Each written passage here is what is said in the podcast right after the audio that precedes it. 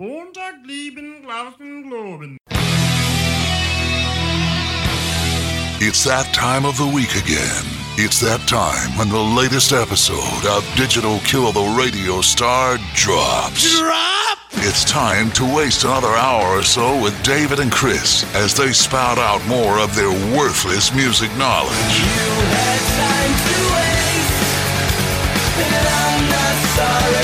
It's time to hear them discuss the music of their youth as well as the music of today.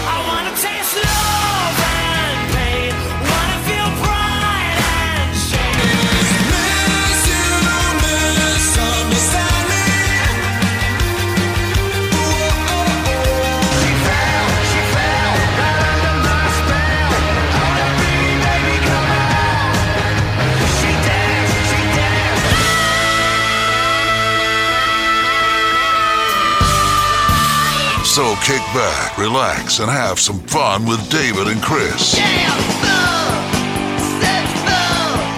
Digital Kill the Radio Star starts right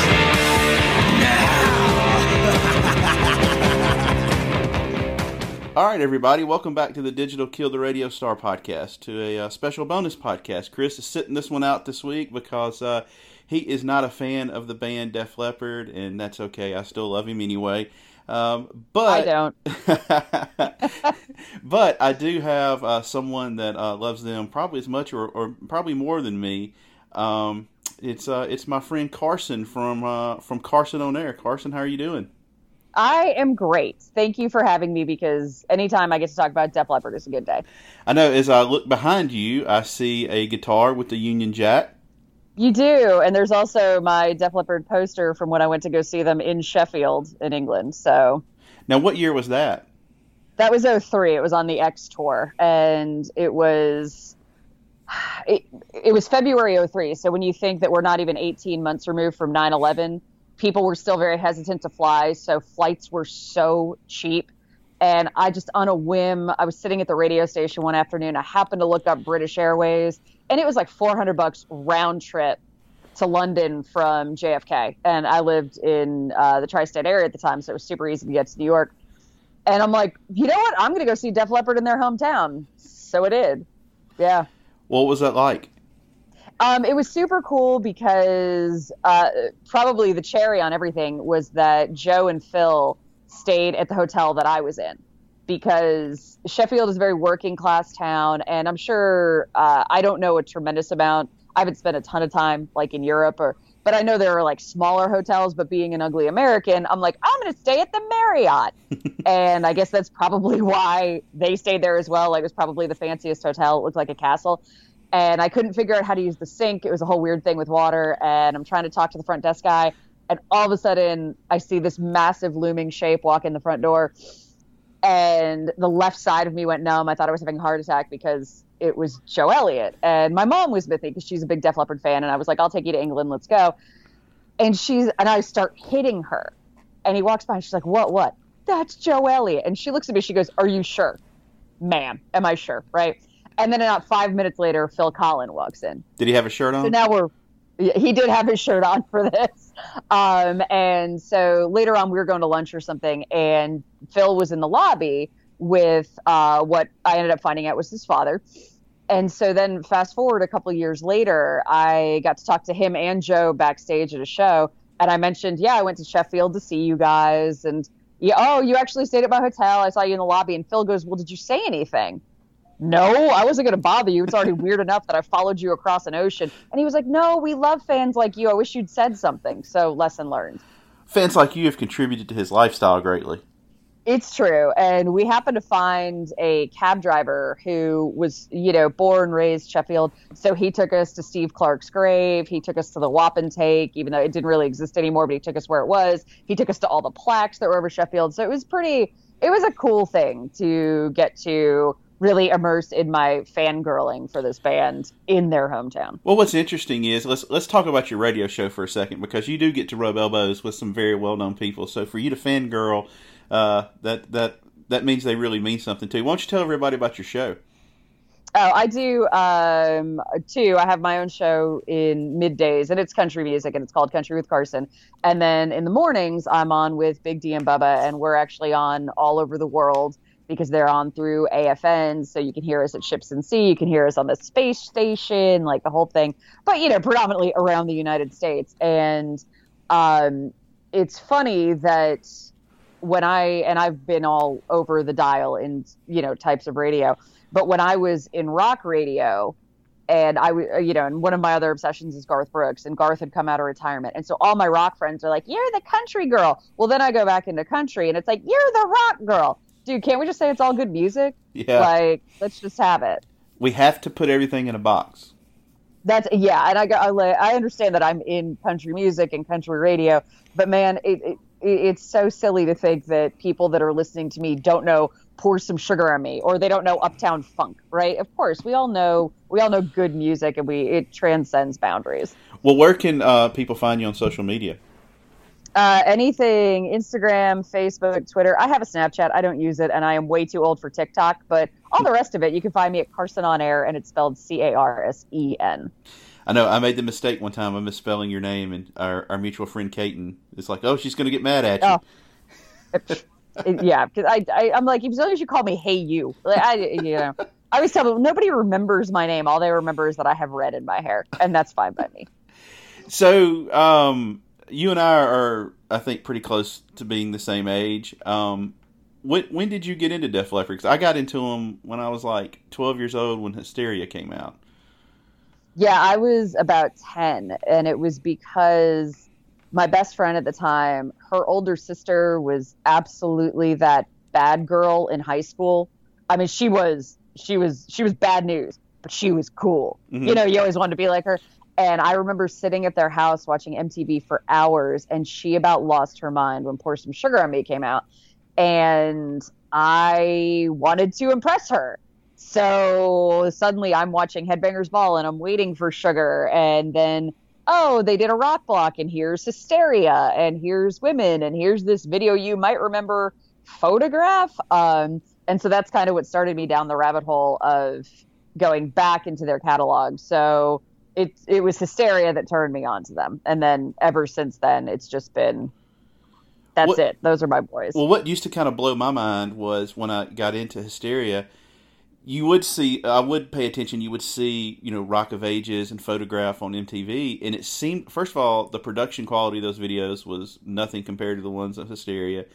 And, Yeah. you know, you, you know um, Rick Allen had two arms, and, uh, you know, um, I guess, yeah, Phil was in the band at that point, but it, you know, they were there was such a long period of time between those two albums. Back in the '80s, that was an eternity. Like you know, it was you know you usually was every year and a half to two years. You Yep. know, you put you something out. Yeah, it was. Yeah. You know, you tour for nine months, take a month off, and go back in the studio. So I always thought it was amazing because Pyromania was such a huge album that it was evidently so big that people didn't forget about them. And and I mean, you know, they went through so much to get Hysteria out, but th- to me, I think it's just. Uh, I don't know. It's it shows how good of a band they are because b- back then that should have been the death knell for them. Well, you got to remember too that hysteria that you had women and animal and hysteria that came out before sugar and they were on tour and they weren't selling out Right. that they had been booked into these massive arenas that they might be playing to a half or three quarter house because even though yeah you know pyromania was this massive juggernaut it had been so many years and it really took pour some sugar on me to throw them back into uh, that that consciousness of people. Of course, there were folks like, "Yeah, I'll go see Def Leppard," but and Sugar is what rocketed it back in, and then brought a whole new slew of fans. I mean, honestly, somebody like you, somebody like me, like we were too young Right. for the stuff in '83. Yeah. Um, unless you had like an older sibling or you know, like my older brother is this super metalhead, and you know every Iron Maiden shirt, Motley Crue, but like my brother wasn't a Leppard guy. That I don't know if it was too soft for him or what, but um, Which is funny you know, that was not the music I was going to get from him. which is weird because you they always get thrown in with that first album with being part of the new wave of British heavy metal, and Yeah. and it, I've always always makes me laugh because I mean that's not they're nothing like Judas Priest or Iron Maiden. No, of course not. But um, yeah, so Pyromania was just was huge. I, I know Eddie. I've heard Eddie Trunk talk about he worked at a record store and said they wouldn't even put it on the shelf. They would just open the box up, leave it in the middle of the floor, and Let you know, people go. yeah, yeah. and and let people let people go. All right, so are you a fan of all eras of the band?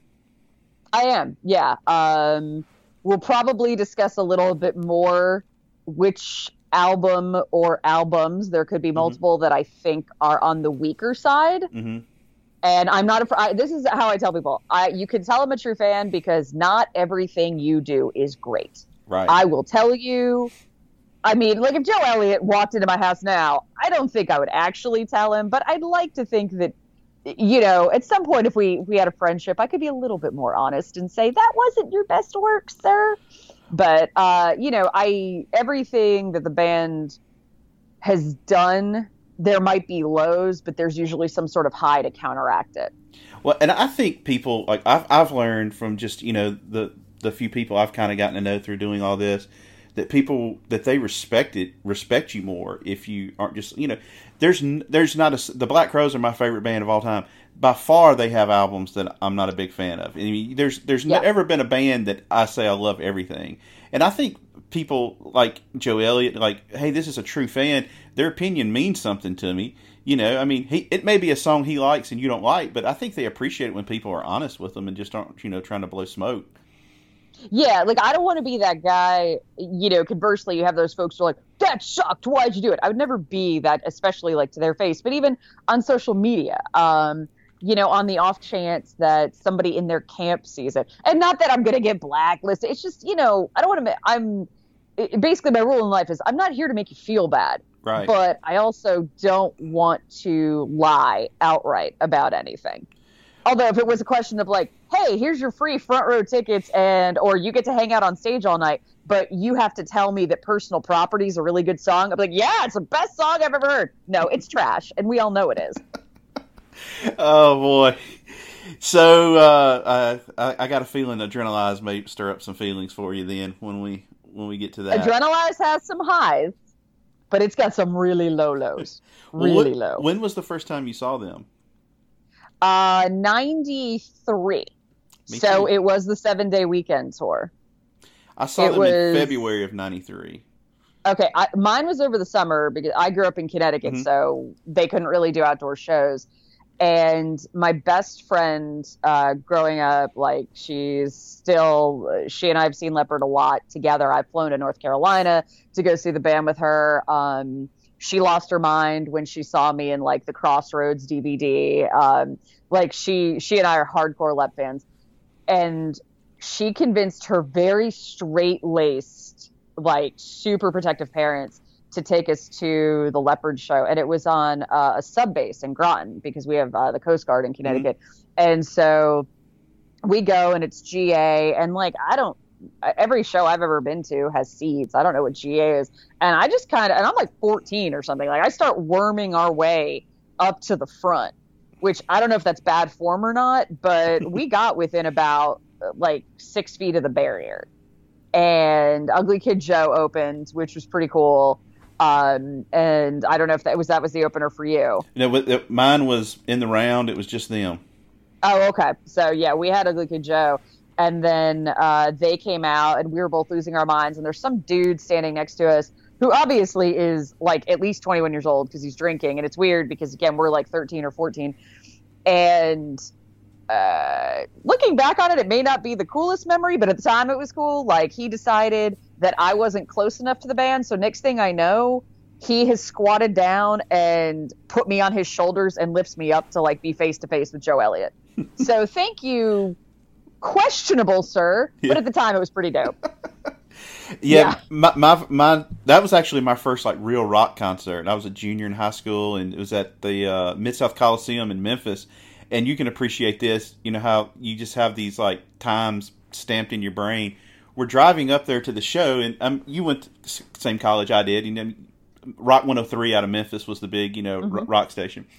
And you know you're a big Poison fan, like I was. You know back back in the day, like the rest of us.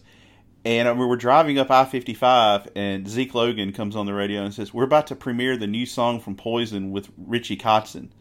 You know, and nobody had heard it yet, and it was Stand. Yeah. And like I loved it. Like I love Native Yeah. Tongue. Like I'll, I'll fight people over Native Tongue. Like I think it's. I mean, like I sent you a link to a native tongue shirt yesterday. Yeah. So yeah. yeah. And so, but anyway, uh, so like on my first concert, I, that's just something I always remember was hearing, you know, Richie Kotzen's uh, stand with Poison then. But yeah, when I saw them, they were doing the in the round thing, and it was the whole thing where the lights go down and they have the tent over the whole stage, and they have the uh, Clint Eastwood, you know, um, from Dirty Harry thing, and it kicked Yep. in. And it's still one of my favorite concert experiences because for like the first two songs, like I was like levitating. I was like, man, this is Def Leppard, they're right there. You know, we had great seats. It's just that's a great thing about music, and especially about music when you're in high school and college, and you get you get to have those experiences. And I've seen them a couple of more times since, but I don't think anything's going to top that first time seeing them. Yeah, I've seen them over 50 times now. Wow. Um, yeah, I mean, it, it- well, actually, like we were talking about the X tour that I went to go see them in England, and I saw them 18 times on that tour because it was pretty soon after we'd graduated college, and I had like my first real job, and I was like living at home with my parents. Mhm. So the only thing I had was a car payment. Otherwise, I just had all this money, and that was when I discovered ticket scalpers and uh, websites, and I was able to get like front row for so many shows and be and being in Connecticut at the time you know I've lived in Nashville now for the better part of 15 years but uh, Connecticut the proximity to Boston to New York City to Philly to Maine because they played Maine they played Rhode Island it was like I could there was one week I think where I went to four Leppard shows Wow. because they played Connecticut, Boston, Maine, and Rhode Island all within a span of seven days. And I was like, I'm going to go to every show. And if I could find great tickets for it, which I spent a lot of money for, um, but I had nothing but disposable income and it was absolutely worth it. So now I don't get to go as much, but there are still, there's been times where I've hit three of their shows in uh, like a 10 day window because they played within a triangle that I could do. The only thing that frustrates me about them now is it's always like a co-headlining tour, and you, you're strictly kind of you're probably going to get it's about twelve of the same fifteen songs. It's the E- same songs every in time. the same order. And I'll tell you, I have this conversation every year with my younger brother, who you know we, we're all in a text thread Mm-hmm. together because he's also that's his favorite band too. So he's an easy partner to go traveling with. And there have been times where he's like, "I'm not doing it this year." He goes, "I don't care about seeing Journey." Um, I, I and I'm like, ah, if I can get tickets, let's go. And the problem is, once you're there and you're in it, it's like, yes, this is my band. It's real easy though before the show to be like, uh, are we really driving to Louisville for this? Um, you know, so there actually was, I think the tour, the last tour that they did with Journey, because now there's been two. That's probably, I want to say that's the only tour of theirs I've missed in the last, like since oh, since uh, '93. I've gone to every tour, and that was the one year I missed because they were playing the same night Garth Brooks was at the Opry. And so they were at the arena in Nashville, and I, dude, I had third row for Garth at the Opry. Like, peace. So I was up there. That was one of the first rocking pods, and so you had you had Def Leppard in the same weekend. You had Taylor Swift downtown. You at She was at the stadium. You had It was Def all the same night. Yeah, Yeah, you had she Def- was at the stadium. You had Def Leppard at Bridgestone. Collective Soul was playing somewhere there in town because not to name drop, but I wound up. Do you know who Pete? Uh, oh, uh, Craig Gass is the oh comedian. yeah, yeah, the comedian. All right, so not to name drop or anything, I wound up having dinner with him that Thursday night before. I was with some of the organizers of Rockin' Pod, and he was going to be there, and I he wound up just sitting next to me uh, for for dinner that night, and we get and at first I didn't know who he was, and we were just talking, and we were t- and Chris Sinzak was talking about how much was going on in town that weekend, and then he was like. Yeah, I'm friends with some of the guys in Collective Soul. I'm going to go see them, and I, I know some of the guys in Def Leppard. I may try to get over there. And then he's like pulls out his phone and he's showing me. Apparently, Mike McCready of Pearl Jam is one of his best friends. So he's standing on the side of the stage at like uh, Fenway Park, videoing uh, Pearl Jam playing or whatever, and then I'm like, this is this this is somebody, and then I put two and two together. But yeah, that Yeah. was a that was a that was a crazy time, and you probably made the right decision on that one. Well, yeah, because you had again Taylor was at the stadium, which Mm-hmm. is right across the river from the amphitheater, which that might have been where Collective Soul was. But I know there was a band Mm-hmm. at the amphitheater that night. Five blocks from the amphitheater is the arena. Downtown was a disaster, and the Opry House is further out of town. And, and it's one of those where people have always asked me, like, you know, it's like Def Leppard's my number one, but like my number two and three are pretty close, which are like Garth and the Stones. And it was always like, what are you going to do if it's Garth versus Def Leppard? And I'm like, I guess we'll find out if it ever happens. But when would that happen? Oh, it happened. But also, Garth did two shows of the Opry, and I had tickets for both. So, like, I got two Garth shows out of it. Well, I, I didn't realize you like the Stones that much. Um, that, Yeah. Depending on the day of the week, they're my number two or number three favorite band. Um, uh, I just I cannot get enough of them. Nope. And- Absolutely. no, they are. I just got yesterday a Shine a Light t shirt. Really? Like, oh my God. Like, it was just at this antique mall. And I was like, yes, I don't care what size. It's like a medium. Like, I make a medium work. It's fine. but yeah, the Stones, um, I mean, that's the music my parents raised me on. And then I just took it to the next level. When I was growing up, I remember getting Steel Wheels on vinyl and wearing that thing out, and then Voodoo Lounge. And that was the first tour I ever saw the Stones on. So, like, you know, when I say I've been a Stones fan from way back, well, no, because I wasn't born for the first like 20 years, but uh, because I had parents, like that's how my parents actually have. They'll tell you it's it sounds cheesy and romantic, but it's adorable. Like they fell in love in my dad's dorm room. They would put Satanic Majesties on and just listen to it, and that's like how their relationship developed was listening to Stones albums. An, an odd album to start a relationship over. Yeah, I know, and I go like, uh, and you and I have talked about it. I'm like, I'm not really into like druggy stone, so that is not one of my favorites. But everybody else in my family loves it. I'm the odd man out. I go deep on the Stones, man. I, I like I like their deep tracks are like uh, like I'm a I'm a huge fan of Goat's Head Soup. Uh, Yep. I, I love that album. That's a and that is a drug album. That's all that album is. And then um, there's some stuff on the lat- the latter day stuff. Like there's some stuff on Steel Wheels. I think if they went back and took the '80s shine off of it, people would have a, a lot better uh, appreciation of it. And Voodoo Lounge has some good stuff on it. I love Voodoo Lounge. I loved Bridges. Bridges, uh, like I, honestly, anybody see my baby is one of my favorite bass grooves ever See, in I'm- any song. I, I love it too, and I talk to other Stones fans and tell them I like that song, and they just look at me like I've got two heads. And I'm like, you know, because it's okay. It's like Def Leppard fans when they're like, "Oh, they haven't done anything good since High and Dry." Okay, like it's, Yeah. that's why it's always people who want like, no, they were good when they were old, like the old stuff. Yeah, okay, shut up. No, they whatever. It's all good. Stop. And that's I don't know. People like try to make that into you're real hardcore. If you could dive back with a band, well, you can dive back. I can dive back, but that doesn't mean that they're more recent stuff and even talk about like bridges, stuff that's 20 years old. Um, you know, that doesn't mean that it's not good. yeah, I mean, there's some good stuff on Rough Justice.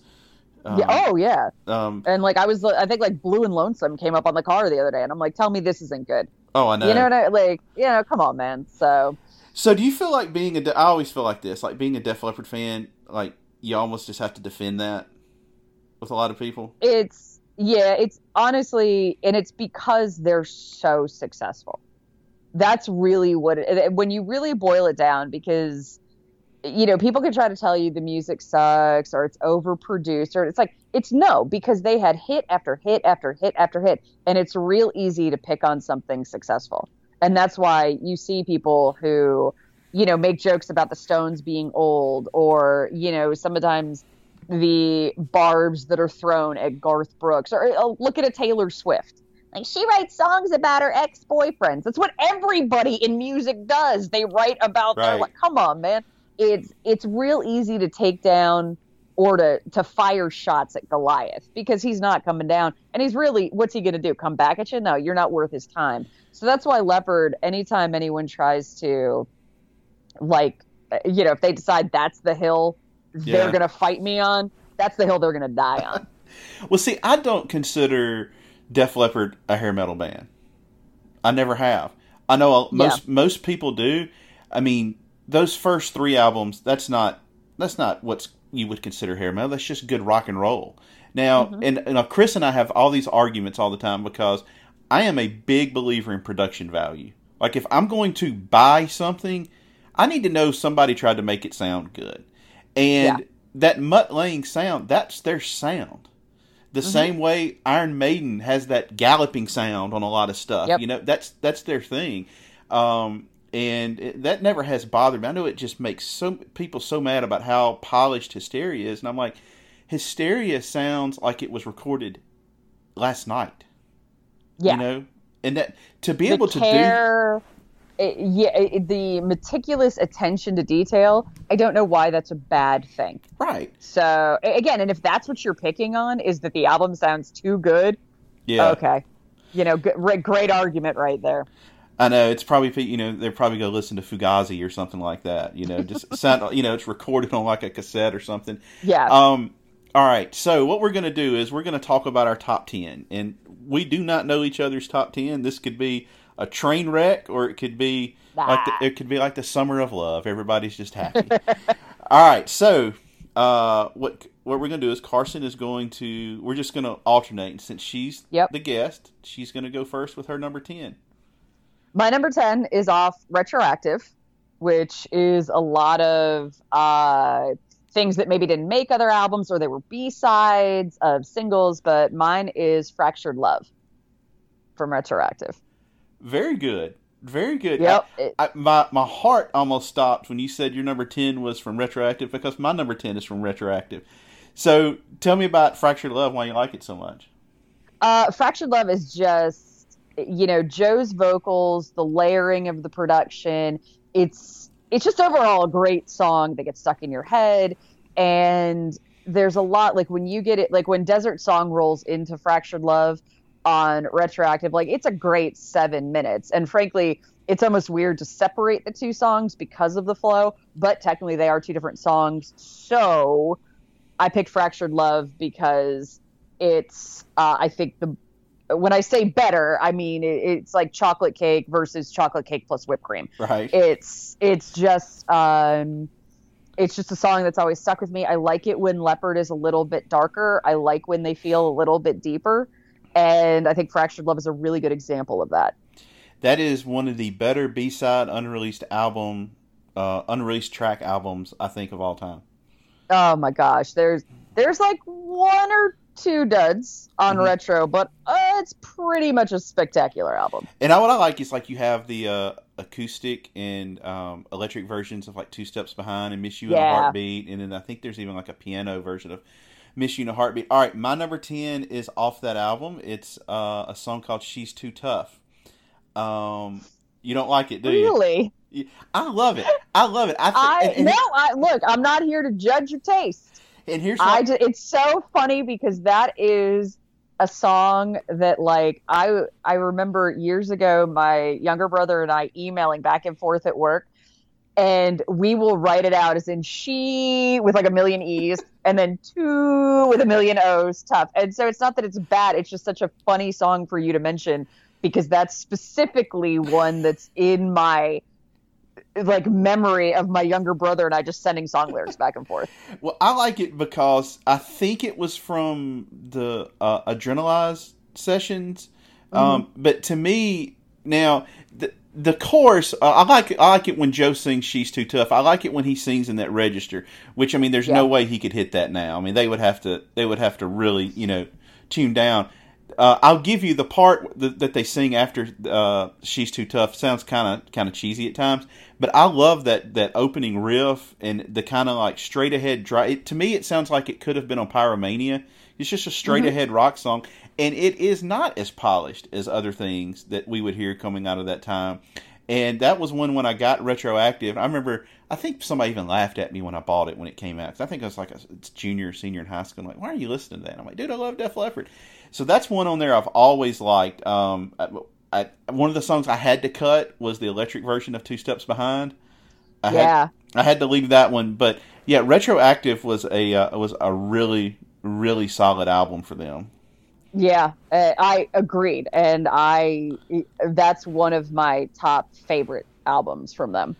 Uh, also, one of my top favorite albums going into my number 9 Slang. I love the album Slang, and my number nine favorite song from them is "Deliver Me."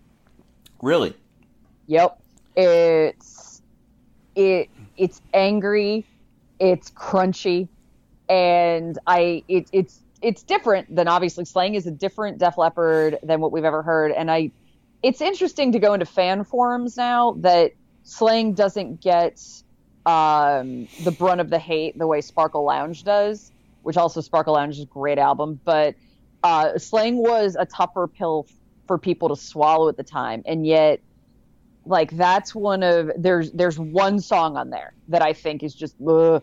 everything else. I mean, Slang. Every song on that album could be inserted into a top twenty for me. It can absolutely. What song is it that you hate? Uh, God, breathe a sigh. Really? Yep. See, I think that album is so kind of misunderstood, especially at the time that it came out. Like, like, and you know, you've seen our text or whatever, group text, whatever.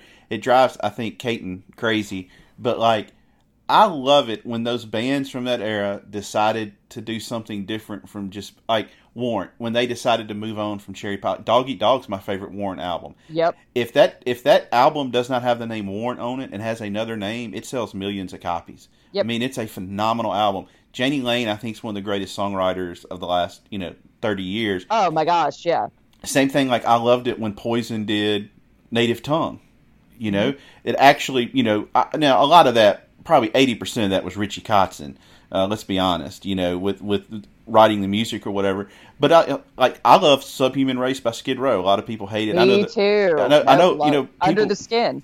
yeah, I mean, it's, Like- it's amazing. So I liked it when bands step out of their comfort zone. Does it always work? No, but you have to at least give them credit. And Def Leppard went as far away from their comfort zone as they could on this. Went back to the acoustic drums. Um, you had, you know, they tuned down some. Uh, the lyrics were much, you know, much more serious than Yeah. you know, adrenalized. Like you said, personal property to, you know, Pearls of Euphoria and you know and and Yep. stuff like that. Um, I had to cut. I had to cut a song off there. If I want to mention, I love "Work It Out." Um, Okay, I was just about to tell you about Work It Out because I got to do an interview with Vivian back when uh, Sparkle Lounge came out. And I just, and look, when I talk to artists who I'm a fan of, I tell them up front, like, I am a huge fan. That you are getting a fangirl in an interview right now. I'm not going to sit here and try to be cool.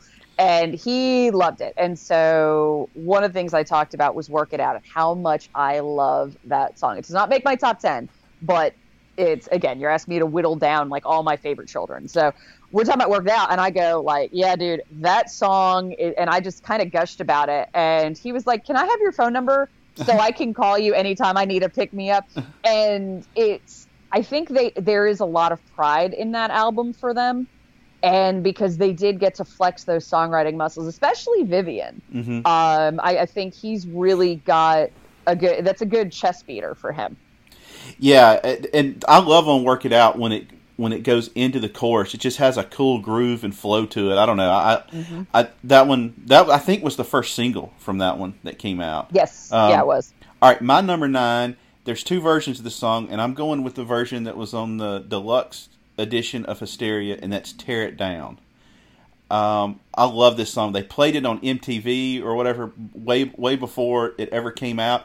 The version on Adrenalize, I do think, is too overproduced, and it loses some of the rawness of it. But this is just a great rock and roll pedal to the metal song, and Joe Elliott kills it on the chorus. Oh, it's so. I mean, that's probably like if we had done top twelve, it would have been in there for me because "Tear It Down" is spectacular. Which is your and favorite that version? VMA performance, um, n- the redone one, um, because even like you said, when they did it, the VMAs. That um, I forgot if it was like ninety or something, whatever that was. Joe Elliott's got the super long hair, but even that, to come out and do a song that was not known. Like when you think about that, when you watch the VMAs, even you know when you go back and like people are playing their hits. hmm They are not trying untested music. And for Leppard to be like, yeah, we're just gonna come out and play this song, that's huge. And to have that kind of faith in the song, and the audience was loving it because it is just a straight ahead great rock song with Joe really hitting some cool vocals. I love it when bands do that. The Black Crowes, when they were on Saturday Night Live, they played a song called Nonfiction. They hadn't even recorded it yet. Yeah, it was just something, and, and so I mean, I I love it when when people you know have the have the guts to do something. All right, what's your number eight? My number eight is the title track off Hysteria. I Hysteria. The older I get, the more and more I love it. It's not that I didn't like it when I was younger, but I appreciate. Um, I'm really.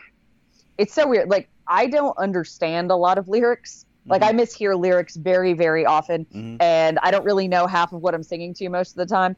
But I found that songs that are a little older, finally, I can kind of figure them out. But I am, uh, I, I do listen for vocals, and like Joe's delivery gets very sexy in the second verse, and just the way the song ends. Um, and that's instrumental, you know, that's not necessarily a vocal thing, but it's very, um, it's just, it's not even that it puts you in a happy place, it's a serene song. And I, it, it takes you through that gamut of like Joe being super sexy, but then there is, there's the wanting in it, obvious, like, eh, you know, that's what the song's about, but it just, I like the, the way it progresses. And I think it takes you on a journey that still feels, doesn't matter how much you know the song inside and out, it's still fresh now. All right, we're about to get in the weeds. About to get deep in the weeds. I cut this for or the reason that I wanted to try to limit how many songs were off Hysteria, uh, off the album. Um, I I left it as an honorable mention. I agree with you. It is a tremendous song. Now, I love the versions, the live versions that were on like the uh, the show they did in Denver, the in around in your face video or whatever, where they start with just Savage playing that bass, doon doon doon doon, and then the band Yep. cuts into that part that's not even on the album, where I guess at the time it was Steve and Phil, and they're just playing this like harmonic back and forth to one another, and then it kicks in the song. Absolutely love that. Um, I agree with you. It's it's one of their it's one of their better songs, and it's so good live. I don't like it as much So live good. the way they play it now, how they just cut straight into it, and there's not that bass intro. But Yeah. um, now I do love the uh, the dueling, not dueling, that when they're both playing the solo at the end together, and you know back in the day they would kind of both step forward at the same time, you know that they played it. Um, and it's it's a ballad that even if you're like one of these like I have no problem with ballads, but there's a lot of you know a lot of guys I don't like the ballads. That's a ballad you can get behind. Uh, Yeah. You know if you're if you're a guy. Um, and this was wasn't this one of the last songs they recorded for the album, or was it or was it Pour Some Sugar on Me? Sugar was the last. Okay. Sugar was done in two weeks, and that was they they were done, and then all of a sudden Sugar popped up. Uh, so I don't know where Hysteria was on the recording process, but So- it's Did I hear you correctly that you were at the Def Leppard Taylor Swift Crossroads? I was. So did you like the version of Hysteria they did? Um, Then- I mean, here's the here's like the blessing and the curse of it is that like, hey, I am like you can see me on the video because I'm like right there in the front and I'm singing along and um uh it, it, the problem is I had Taylor Swift in it, and I don't necessarily hate Taylor, but like I don't need you in my Def Leppard stuff. I mean, I do because it's Crossroads, but um, I mean, it was. I go look, it's fine, but it's not something I choose to plug in Yeah. regularly. Yeah. Um, so, but I can tell you a fun story about the Crossroads taping. Okay. Is that uh, Joe Elliott is singing "Photograph," and he goes into the second verse, and I realize Joe Elliott and I are singing different different words. and they finish the song. Then all of a sudden they're like, uh, guys, we got to redo that. We got to retake that. They blamed it on the lighting. They blamed it on the camera. I was like, no, Joe got the words wrong. Because, like, I don't want to say that I know Def Leppard music better than Def Leppard, but, like, Joe, honey, you were singing the wrong words. So they actually had to do a retake of Photograph. Uh, I've heard that a lot, a lot of those like shows like that and like MTV Unplugged or whatever. Sometimes it's three and four takes. To me, that would be kind of dis- disheartening if I was in the crowd, you know, uh, because I would be like, eh, I mean, just let it go. I mean, the imperfections are, are to me are great about live music, but I guess if it's Yeah. something that you're putting on TV, it's got to be, you know, it's got to be perfect. Right. Right. All right, my number eight may be it may be scandalous. It's uh off the last album. It's a song called "Dangerous." Um, Okay. absolutely love it. I lo- uh, to me, it, no, the lyrics are you know we break up to make up. I mean, the ly- Yep. it, this is not Bob Dylan uh, by any stretch of the imagination, but it's to me it's just a very fun song. I love the chorus. You know, uh, dangerous. I'm addicted to your poison. I love the Mm-hmm. intro of it. The way the drum beat is a little bit off, and then uh, I guess it's probably Vivian starts off, and then Phil Collen comes in after him. I thought this album had some really good songs on it. Um, Conversely, I think it is the worst album they have ever done. really, I I think it is so monotonous. I think every song sounds exactly the same. I made a list of honorable mentions for you. huh? If an album, if if the song, for with my top ten songs, if an album is not represented, I was like, okay, well, in case you wanted to know, like, oh, here's an album I didn't pick a song from, but here's what I would say my favorite song is from there. The self-titled album, it's it's a struggle. There are maybe like a song and a half that I can find perhaps passable, but it's just I feel every song is exactly the same. There's nothing distinguishing. And and I'll tell you again, people on my Def Leppard forums think it's spectacular. It's I I don't hear anything that really makes me stand up and go like, "Yes, play this live." No. See, I loved "Let's Go," also known as "Pour Some Sugar on Me" Part Two. Um, it uh, I- like I like Let's Go, except for the go oh oh oh oh oh like do you really want to do this now? Like that stuck in my head. I remember when they released it, and I was programming a rock station, and I get the email. Here's Def Leppard's new single, and I put the headphones on, and I'm sitting on a couch in my office, and I am like, and I played it through twice, and I'm like, yes, new Def Leppard. And then the more I listen to it, I'm like, eh, it's all right okay, uh, you know what? No, like it's just, I, I don't know, man. I like Man Enough was probably, oh, see, I think that's I a go- horrible song. and see, I got like. uh, There is lyrically a few things in there that I liked, but again, it's not one that I would ever choose to put on, and that's how I feel about that entire album. See, I don't like Sparkle Lounge. Oh my god, I think Sparkle Lounge is a triumph. That's the one. That's the one. That's the one that I just Ah. can't listen to. So, I right, love what- it. What's your number seven song? My number seven takes it way, way, way back to the beginning to On Through the Night. It's Wasted. Really? That opening riff, it's just everything about that song is uh, like it's fun, but it's like also the flip side of like, yeah, wasted. It's it's the meaning of the song wasted. It's not just about you know your state of mind after drugs or drinking. It's like my life. Where's it going? I mean, that to me is encapsulating these five guys who wanted to get the hell out of Sheffield. Right. Yeah, it's very, very primal. That album is very raw. Yes, I Um, love that album so much. Do you think it's funny that "On Through the Night" is not on the album "On Through the Night"? I know, I love that about them. I think that's hysterical. Kind of like Led Zeppelin I, and uh, Houses of the Holy. right you know i saw uh, the first time i heard them play wasted live i went to go see them in san francisco and it was it's the end of the show and this sometimes happens that if they're really feeling the vibe of a crowd they'll stay for one more song and it was wasted and i lost my mind That's i was like oh my god they're playing wasted and and i've heard it subsequently since thankfully i've been very fortunate but god i love that song All right, so my number seven is my favorite song off Adrenalize, and that is White Lightning. About Steve Clark for the most part. Um, this is probably in Def Leppard's career. This was probably the first really serious song they had released. I think that was this serious. Um, I read somewhere about how many t- how many vocal takes are layered on the chorus. Um, But I was lucky enough to get to see them play this. They played this on that tour, that first show, which this is not something they. Yeah. This is something they just, man, maybe once in a decade gets broken yeah out. don't really touch Uh, and like That I is absolutely my favorite song off Adrenalize, hands down. Well, and I feel like it's personal. Um, Mhm. And you, Oh, sure. you, you wonder if that because hardcore people, hardcore fans love this song. You wonder Mm-hmm. if it's so personal that maybe why they don't play it as much.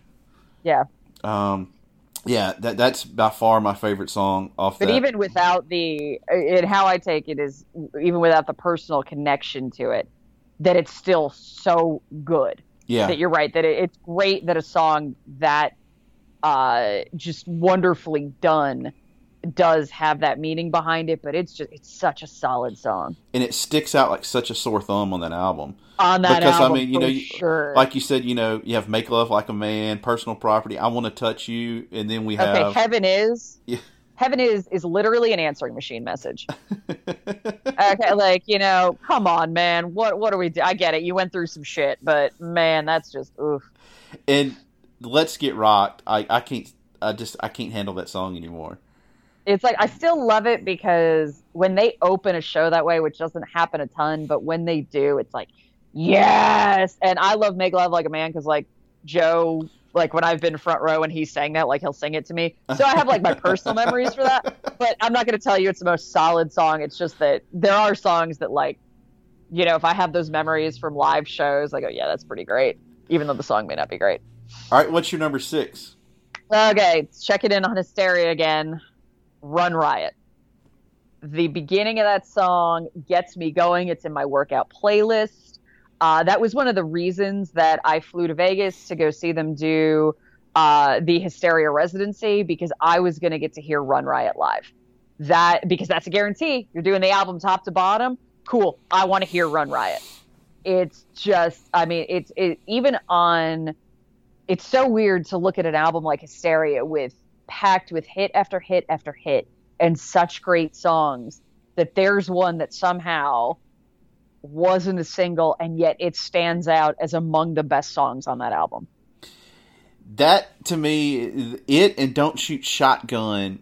I, like I'm not the biggest fan of like the the overall songs on those, but those choruses on "Don't Shoot Shotgun" and "Run Riot" are so so memorable. And I mean, they really if uh, did did he have a hard time hitting those hitting that course?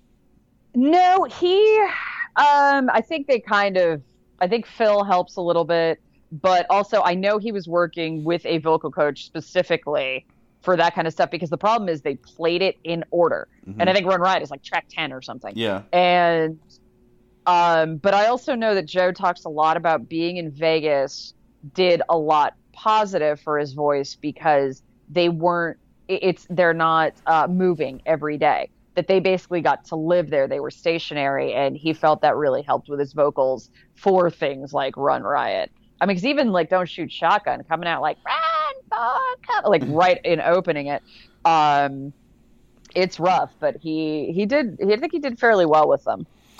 All right, my number six is off Euphoria. It's a song called Promises. And uh, this song, this album was kind of basically them listening to their fans. Like, first of all, we need the IA ending uh, on an album, uh, like Pyromania and Hysteria. Yep. And we need you guys to go back to being a little more lighthearted. Uh, now, this one, this album does have some some um, more serious songs on it, but Promises I thought was a great lead single.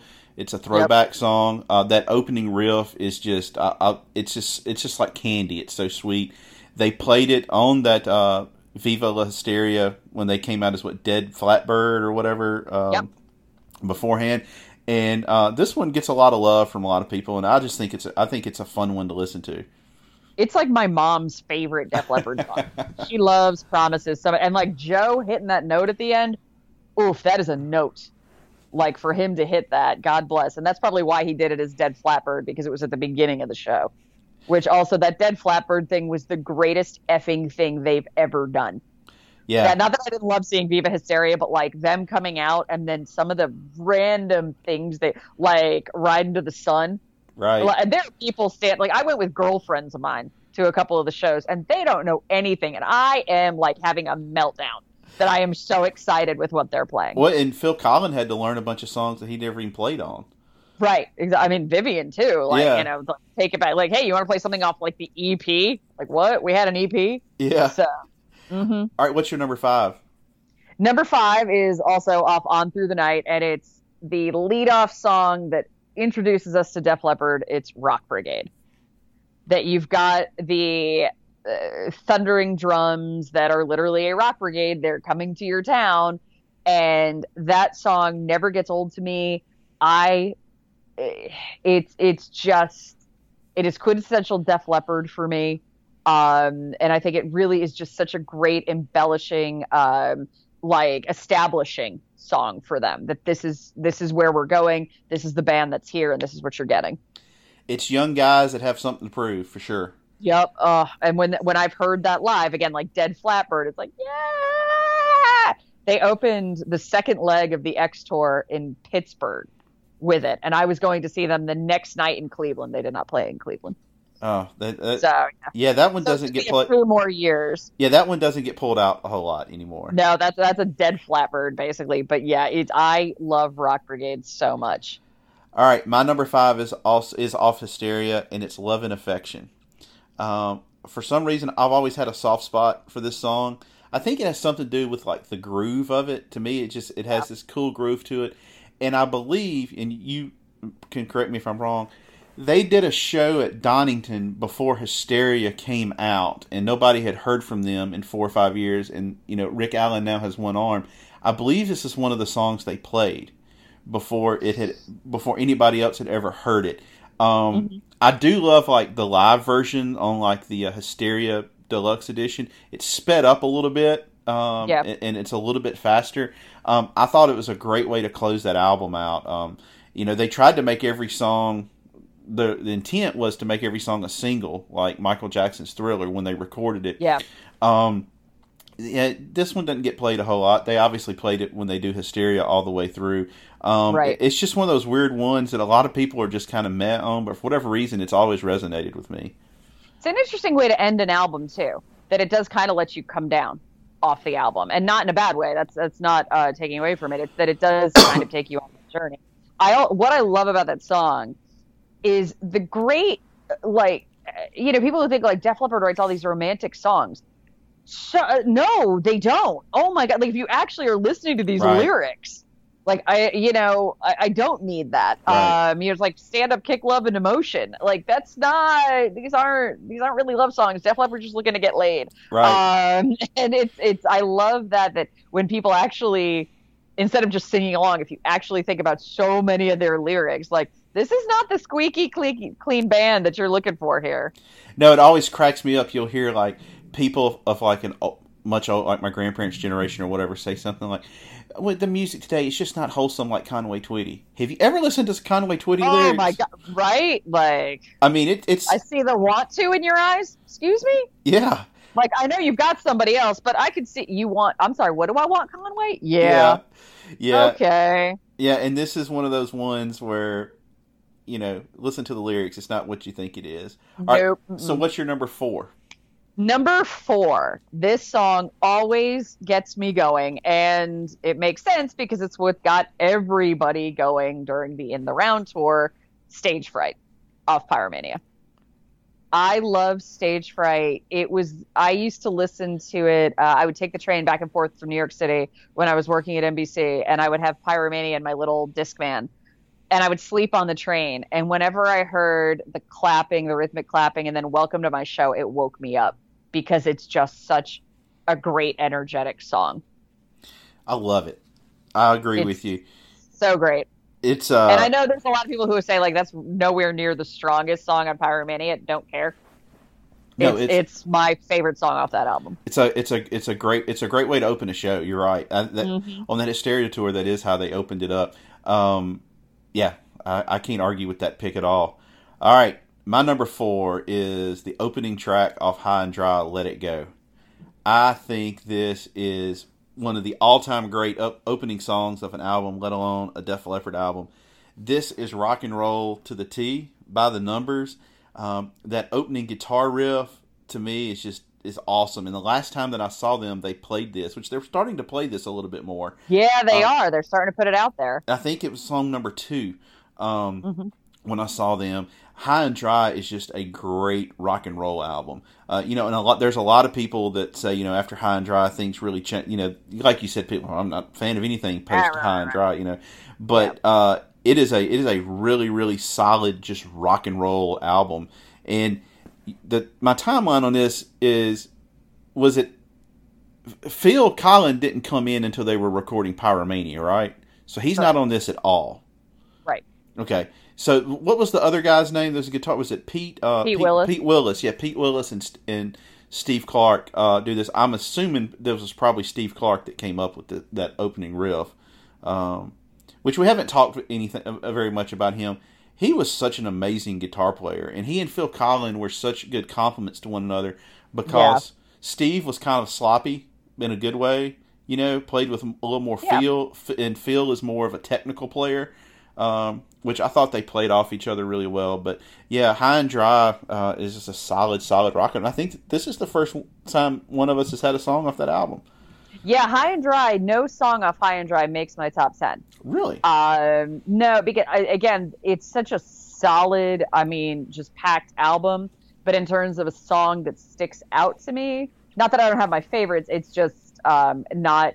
If I was putting together a set list of, hey, Def Leppard's playing in your backyard and you get to pick the top ten songs, uh, nothing from High and Dry would would make it into that. Interesting, interesting. That's going to be controversial when people hear that. Yeah. Yep, yep. All right, what's your number three? Number three is from Slang. Slang. I. uh, This is a song that I cannot get enough of. I used to put it on repeat when you could have like your CD player in your car, and you put like it was just track three over and over and over and over. Like slang, slang is my jam, and I I'm sure part of the reason I'm partial to it is because of a story I have associated with it. But again, I loved the song before this story happened. So I mentioned that uh, I saw Leppard in 03 in Cleveland, and I had front row tickets to the show. And uh, my grandparents lived in Pittsburgh, which is how I got to Cleveland. Like I had a place to stay. So they, uh, this 2003, that was the reason the X Tour was cool, was because they were somewhat smaller arenas. They were playing like hockey arenas and they really did mix up the set list. You never really knew. They played the standard hits, but then you got kind of weird things uh, that they would throw in from time to time, and Slang was one of those. And Joe Elliott must have noticed this little early 20s, like I don't know, I was like 22 at the time or something, um, who knew every word to every song that he's singing, and he goes into Slang, and I'm singing every word to Slang, and like nobody else in that arena save my brother sitting next to me. Nobody else in that arena is singing every word to slang. Right. So Joe Elliott gets down in front of me and sings the entire second verse with me. Wow. And it was just like, and then Vivian hands me a pick, and it was very cool. And uh, like, it was a great show, and it was so much fun as a fan. But the reason it, it could be like, oh, well, you love that song because Joe Elliott sang it to you. No, the reason Joe Elliott sang it to me is because I love that song and I knew already knew every word Right. because it's such a highlight on that album for me. That's already such a strong album. But Slang is the groove, the funk, the jam to it. I think it really stands out that we haven't heard anything from them previously on their catalog that has that feel. No, it had that kind of funky, funky groove to it. Yeah, nothing, nothing else like that. And I, I applaud them for, like I said, for trying something new. And uh, that album was full of, of surprises. Um, let's see, my number three. Uh, I, I can't talk about Def Leppard and not talk about Photograph. Um, I love this song. Um, Like, you pour some sugar on me me's not in my top ten. If I never hear it again, I'm fine. Photograph, I know it's one of their biggest hits, and people are tired of hearing it. It always closes the shows out, along with Rock of Ages. But this is just a great rock song, and it's just a fun song, and it gets the crowd going, and it's a massive, massive hit for them. There's a reason that it's played over and over because it tests well for classic rock stations. That you can tell me like, oh, I want to hear Def Leppard play the obscure stuff, except you still lose your mind when they play Photograph. Yeah, So calm it down. Which that actually leads into my number 2 Mhm. Pour some sugar on me. really. That is the song that brought me to the party. That is the best four minutes and 23 seconds in rock and roll. I used to say that every time I played it. I still say it. There, is, I cannot think of another song, and I'm really like, I mean, I'm I'm talking any genre, any like, I don't know that there's any song that gets me going the way Sugar does, whether it's Step Inside or the In the Round version. Like eh, that, that beginning, I hear it, and it's like, like, dude, they play it at my gym. It's in their workout playlist for some reason. I will stop my playlist to listen to Sugar, and if I'm on the treadmill, I'm like, bitch, this is four minutes and 23 seconds. Start running. You can run. You can do it. And it that song just it comes on in my car and I will crank it like I'm a 15 year old. And it, it, this song never gets old. And it, again, this is, this is the first love that brought me to the greatest love of my life, which is this band. I'm surprised you. I'm I'm honestly very surprised you had it based on just what your other songs were. Uh, I'm I'm shocked. Um, now, of course, like everybody, I loved it when it came out. Uh, when it when they play it live, I'm not upset. It's it's like you said. You can say, "Oh, I don't want to hear pour some sugar on me," but then they play it, and you're like, "Yeah, this is this this is a great song." Um, yeah, so I was right. You're right. It was the last one they recorded, and had that song not been recorded, this album wouldn't have sold 25, 28 million copies. Uh-uh. It'd probably be down into two or three Nope. million range, you know, because this was like what, like the fourth or fifth single that came out. Uh, because you had women hysteria animal i think it was fourth yeah, and then you had Love Bites came out after, Yep. and then was uh, Armageddon It, Armageddon it, and, and, then, then, rocket yeah, yeah. So, Yep. which I, I didn't know. thing hmm I didn't know this the other day. I was doing some research. They did not play Rocket on the Hysteria tour. um i i didn't see them on that tour but it it- you know when you go through and look at those old set lists it kind of makes sense because i don't know that there was ever a plan to release it except the juggernaut that sugar just i mean because uh, you know love bites was a solid song on its own but let's be honest like you were saying uh, like let's go is sugar part two to me armageddon it is sugar part two and the video makes it that much more obvious. Uh, so armageddon it absolutely got the boost because people still wanted more of sugar. And then rocket it was like well screw it. Like just put that song out and it's a lot of fun and them name checking songs and heroes. Um, but rocket's a hard song to get live because of all the production that has to go into it. Yeah, the, the, so it by the time they, they, may not have had it worked up. Well, supposedly they the touring cycle was over and they were still releasing Yeah. singles. Um, all right, yeah my number two is also well, off. what was I, what was? I? I was. I had to tell you. I feel like I had to tell you something about sugar, though. Oh, this is the other point I have to make Uh-huh. about pour some sugar. I have to uh, before I let you go into number two. The other thing about sugar is, it is it spans so much beyond Def Leppard, so much beyond rock. That people will tell you they don't know who Def Leppard is, and then you tell them they're the guys that sing "Pour Some Sugar on Me." They're like, "Oh, yeah, that song," because strip clubs. And that's but it's 100% true. And that's why pour some sugar on me. Like there's always been that battle of like what's the greatest like rock song of the 80s and usually it's like sugar versus living on a prayer. And i and living on a prayer usually comes in number one. And i will argue you that more people know sugar. That you know rock and pop people know bon jovi. They know living on a prayer. But when you get into people who are into hip hop are into rap they know sugar because it's got the rap groove to it so my Uh, boys have that ubiquitous song to unite us all. you had to write like an essay on that. How Portia I Sugar. just wrote my thesis. I'm telling you. All right, so my number two is off Hysteria is Animal. Uh, it's Mm-hmm. a song I think it took them the longest to record. Um, I think it was one of the ones where Mutt Lange just drove them insane with. Like you said, this is one where people don't really listen to the lyrics. This is just about lust. That's all it is. Uh, and uh, I love the intro to it. Um, and to me, it's one of the great sing along songs that they have. And this one, I think, has to be played every show. And this one, it's interesting. Animal is the first Def Leppard video I ever saw, but I didn't know it was Def Leppard. Mhm. Um, it, there used to be the show on Nickelodeon called Nick Rocks, hmm and they would show videos like for kids. But you know, I guess that's how another outlet that um, bands would use to get their music people. And I remember the video came on, and I'm what you know, like maybe nine, ten years old, and my younger brother is like six, and we're sitting from the TV, and I keep going, "Does that guy only have one arm? Does that guy only have one arm?" And like you could never quite definitively see it, and because the video was like a circus theme and stuff, that like it wasn't a big deal, I think, to play it on Nickelodeon. Right. And then when like, Pour Some Sugar on Me came out and I started learning more about the band, it was like, oh, this is that band with the guy with one arm. So I have that distinct memory of seeing Animal, but not knowing that's what it was. Right. All right. So that leads us to our number one song, and I'm very, very curious as to what your number one song is. Well, it may be the greatest 45 of all time. Pour Some Sugar on Me's B side was Ring of Fire. Ring of Fire is my favorite song they've ever done. Really? Uh, yep.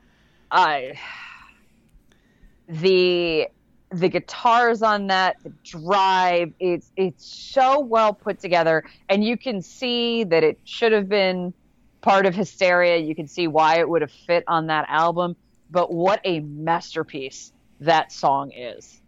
And I've seen them play it once. Where where was that? It was at the Beacon Theater in New York City. They did three nights during the X tour. I had front row every night. And the last night, I had front row center. I had four tickets. It was me, my brother, my mother, and a friend of mine from Connecticut who we just met. Um, it's going back, but there were like two clubs in Connecticut, Toad's Place, which is pretty legendary, but then also the Webster. And there was a group of like rock people that would be at every show, whether it was Dio or Beautiful Creatures was at the time, or you had uh, like Wasp. And there was a group of about 40 to 50 of us that would be at every show. And there was one dude who had like the black curly hair and the cowboy hat. He just looked like, I mean, like this guy could have been on MTV in like 89. And I always thought he was the leader. He was the cool guy. Well, for some reason, he starts talking to me. And I mean, I'm young. Like, I am among the youngest people going there. And it turns out he's this rabid Def Leppard fan. And so I saw him at a show, honestly, I think like three nights before the Beacon stuff started. And he said something. I was like, Oh, are you going to New York City this weekend to go see Leppard? He's like, Man, I want to go. I can go Saturday night, but I don't have tickets. I'm like, You know what? I got an extra ticket. Why don't you meet me? I don't tell him where the tickets are. So he meets us at the door. He's so excited. Well, he'd been hanging out at the Beacon all day. He meets Rick Allen. He had his little fun saver camera with him. He got pictures, the whole thing. And so we get our tickets, we go in, and we start walking up, and we're walking further. And he's like, Where are our seats? I'm like, Oh, did I not tell you? They're front row center. And dude is losing his mind. And then they open with Ring of Fire. And there is a bootleg of the show that somebody took from like up in the balcony. And you can see me, my brother, and this guy Stan just head banging, banging on the stage that we cannot believe we are hearing Ring of Fire live. And it's just that it's overall, I, I think it's the most spectacular song they've ever put together. I, I I can't say enough about how much I love this song. Why do you think it got left off an album? I think it's just one of those where they didn't have room and hysteria for all the production where people say it's very shellacked, which makes you think smooth, one note.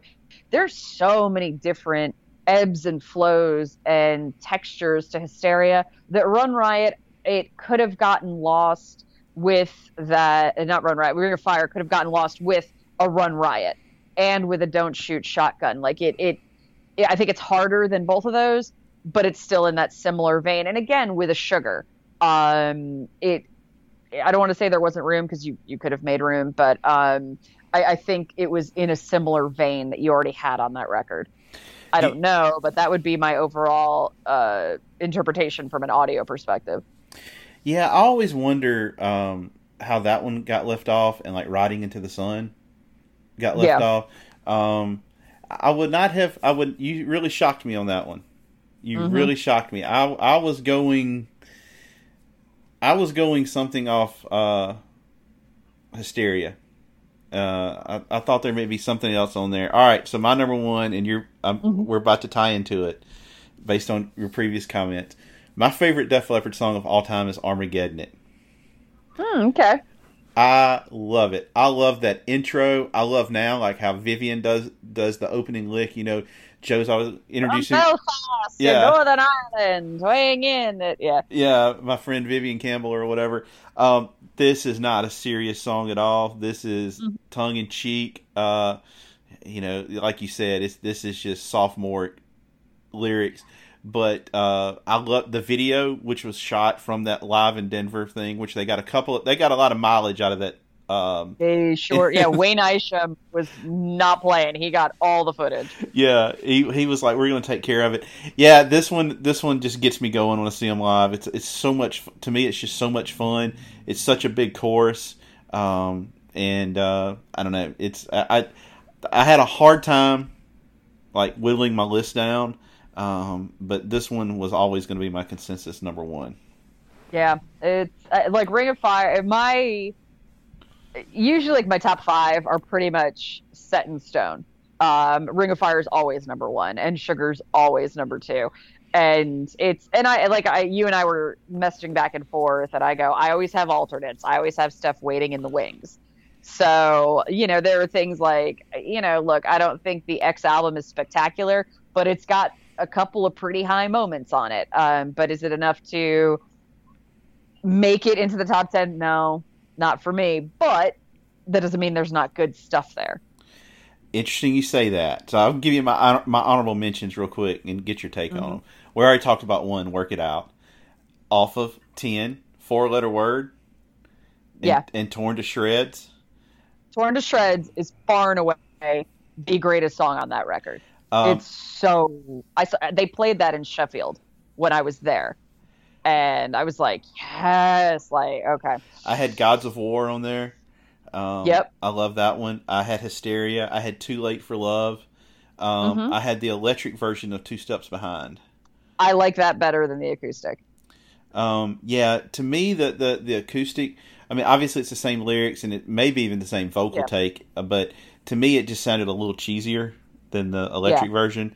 Um, and I love. I mean, you know, I I think it's cool every now and then you see them. They'll do like the little acoustic medley of songs or whatever. And that's fine, but this is an electric band. Oh yeah, absolutely. I like when they come out and they do the little medley on the thrust. Like that's that's great and it's a nice slowdown and I, I like the intimacy of it. But yeah, like uh, look, dude, I'm a rock girl and I'm here for the electric. I'm here for the plug-in. I'm eh, again, you can strip it down. That's fine, but when all is said and done, I just really want stuff that's plugged in. So, what did you leave on the cutting room floor? Um, okay, so off Sparkle Lounge, my favorite, I'm not going to tell you it's the best song in there, but my favorite is Come On, Come On. That gets me going. I think there's so many highlights on Sparkle, and I know you don't like it, but it's uh, I like even Love. Like, just God, what a departure. Sav wrote that, and they played that at Crossroads. And I might be on the bonus feature because it wasn't in the initial special, but they had the string set up for it, and it was incredible. And so, like, as far as I know, that's the only time that's been played live, and I was there for it. Um, the self-titled "Let's Go," I will say that if I have to pick a favorite off there, um, "Torn to Shreds" from X, and then "White and Lightning," "Adrenalize" we talked about. Now, "High and Dry," my favorite off that album is another hit and run. That's a good one. Yep, that's just again another driving song from them. Um, Euphoria. This is a weird entry. My favorite track on Euphoria is "Disintegrate." Really? which is no vocals. Like that is an instrumental song, but part of it is because they used that for so long for their uh, hype music hmm that they would play "Disintegrate" going into the 2003 tour, and then that's what you that's when you knew your band was coming on stage, and it became Pavlovian that anytime I heard "Disintegrate," I would start getting really excited, and I'm like, why am I getting so excited to go to work? Oh, because Disintegrate's on, and I think it, my my mind has has me tricked that a Def Leppard show is starting. It's kind of like uh, Iron Maiden comes out. Was it Doctor Doctor by UFO? Yeah, it's like, all right, here, yeah, it's it's that like get up and go, and you you just get in that mindset of all right, like I know what's coming, um, and then off yeah, because I mean I wasn't gonna pick any covers, and I, I don't think any covers they do beat the list that I've got, but I do love their version of No Matter What. Because I think it's it's so like throwback Leppard, and I it's like I picture that would be Def Leppard if they were the Oneders, like or the Wonders. See, I, I, I think I think yeah, has some good stuff on it. Like uh, was it 20th Century Boy?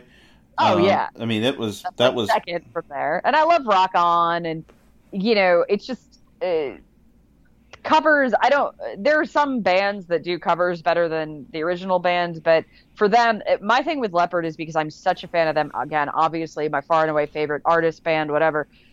Um, I just I want all their music. I, I want new music. I want originals. Uh, there are so many people now who complain that you you and I were talking earlier about the package tours. Mhm. They, you know, if they play with Kiss, they play with Journey. Like they did the shows like Poison and Tesla, which please keep touring with Tesla because that means I get tickets to the show.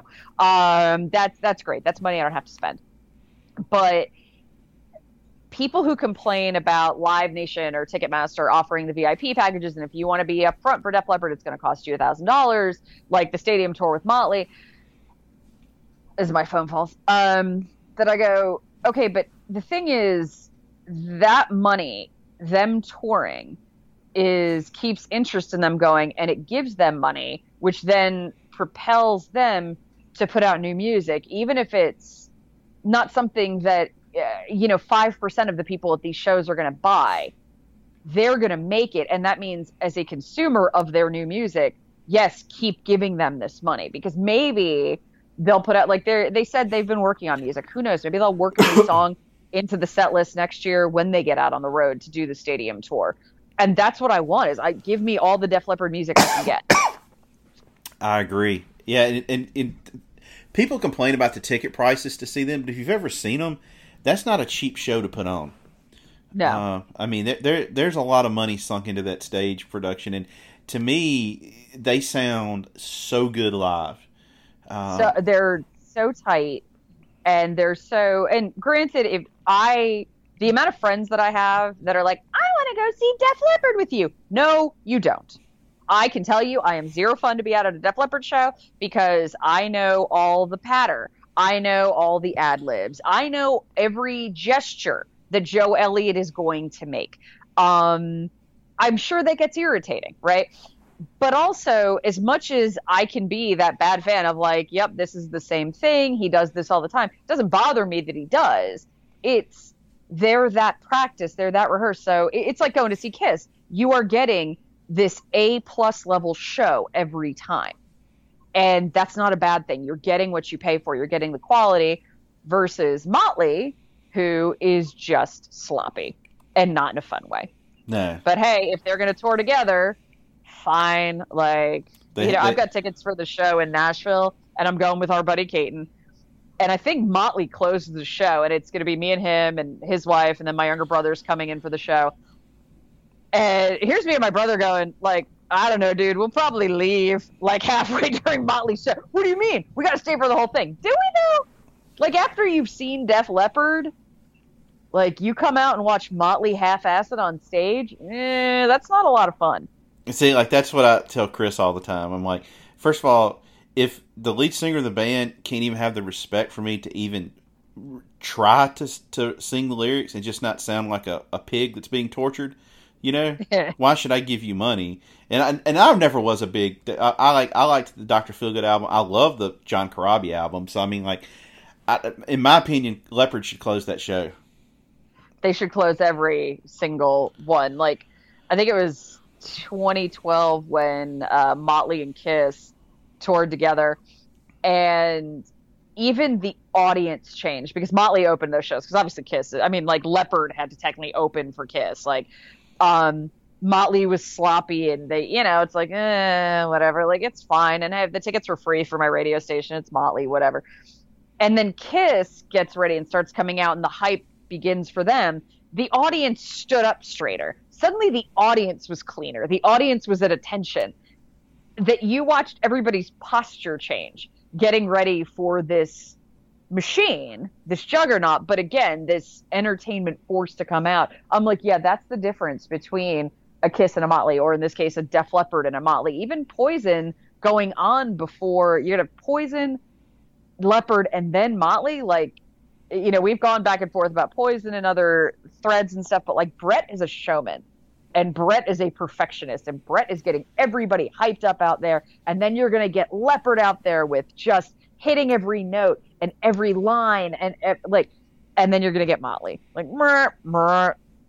I know, like Mick Mars is like seventy years old, and you know, God bless him, he's out there trying. I mean, you know, I mean, he's yeah like he he's he's do- i mean you know nikki's still you know doing his nicky thing and tommy's fun behind the kit but like man vince you could maybe maybe they'll surprise me maybe maybe they'll have gotten it together i'm doubting it um and I don't think I don't think they're necessarily all that live either.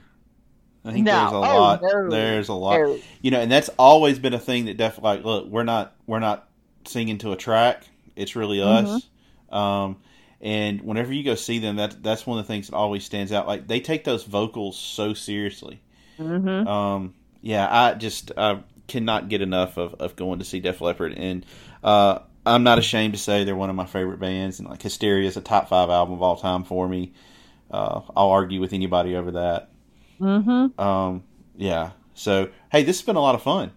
It was a great time. Thank you for inviting me today. Yeah, so uh, I want to thank Carson for, for coming on. And Carson on Air is the show, and you can find her on all the social media platforms. And Carson, since you're the guest, what do you want me to play us out with? Um, I mean, Ring of Fire Sounds like a winner. seems so like the one to go with. here's her favorite Def Leppard song of all time, Ring of Fire. Take care, everybody.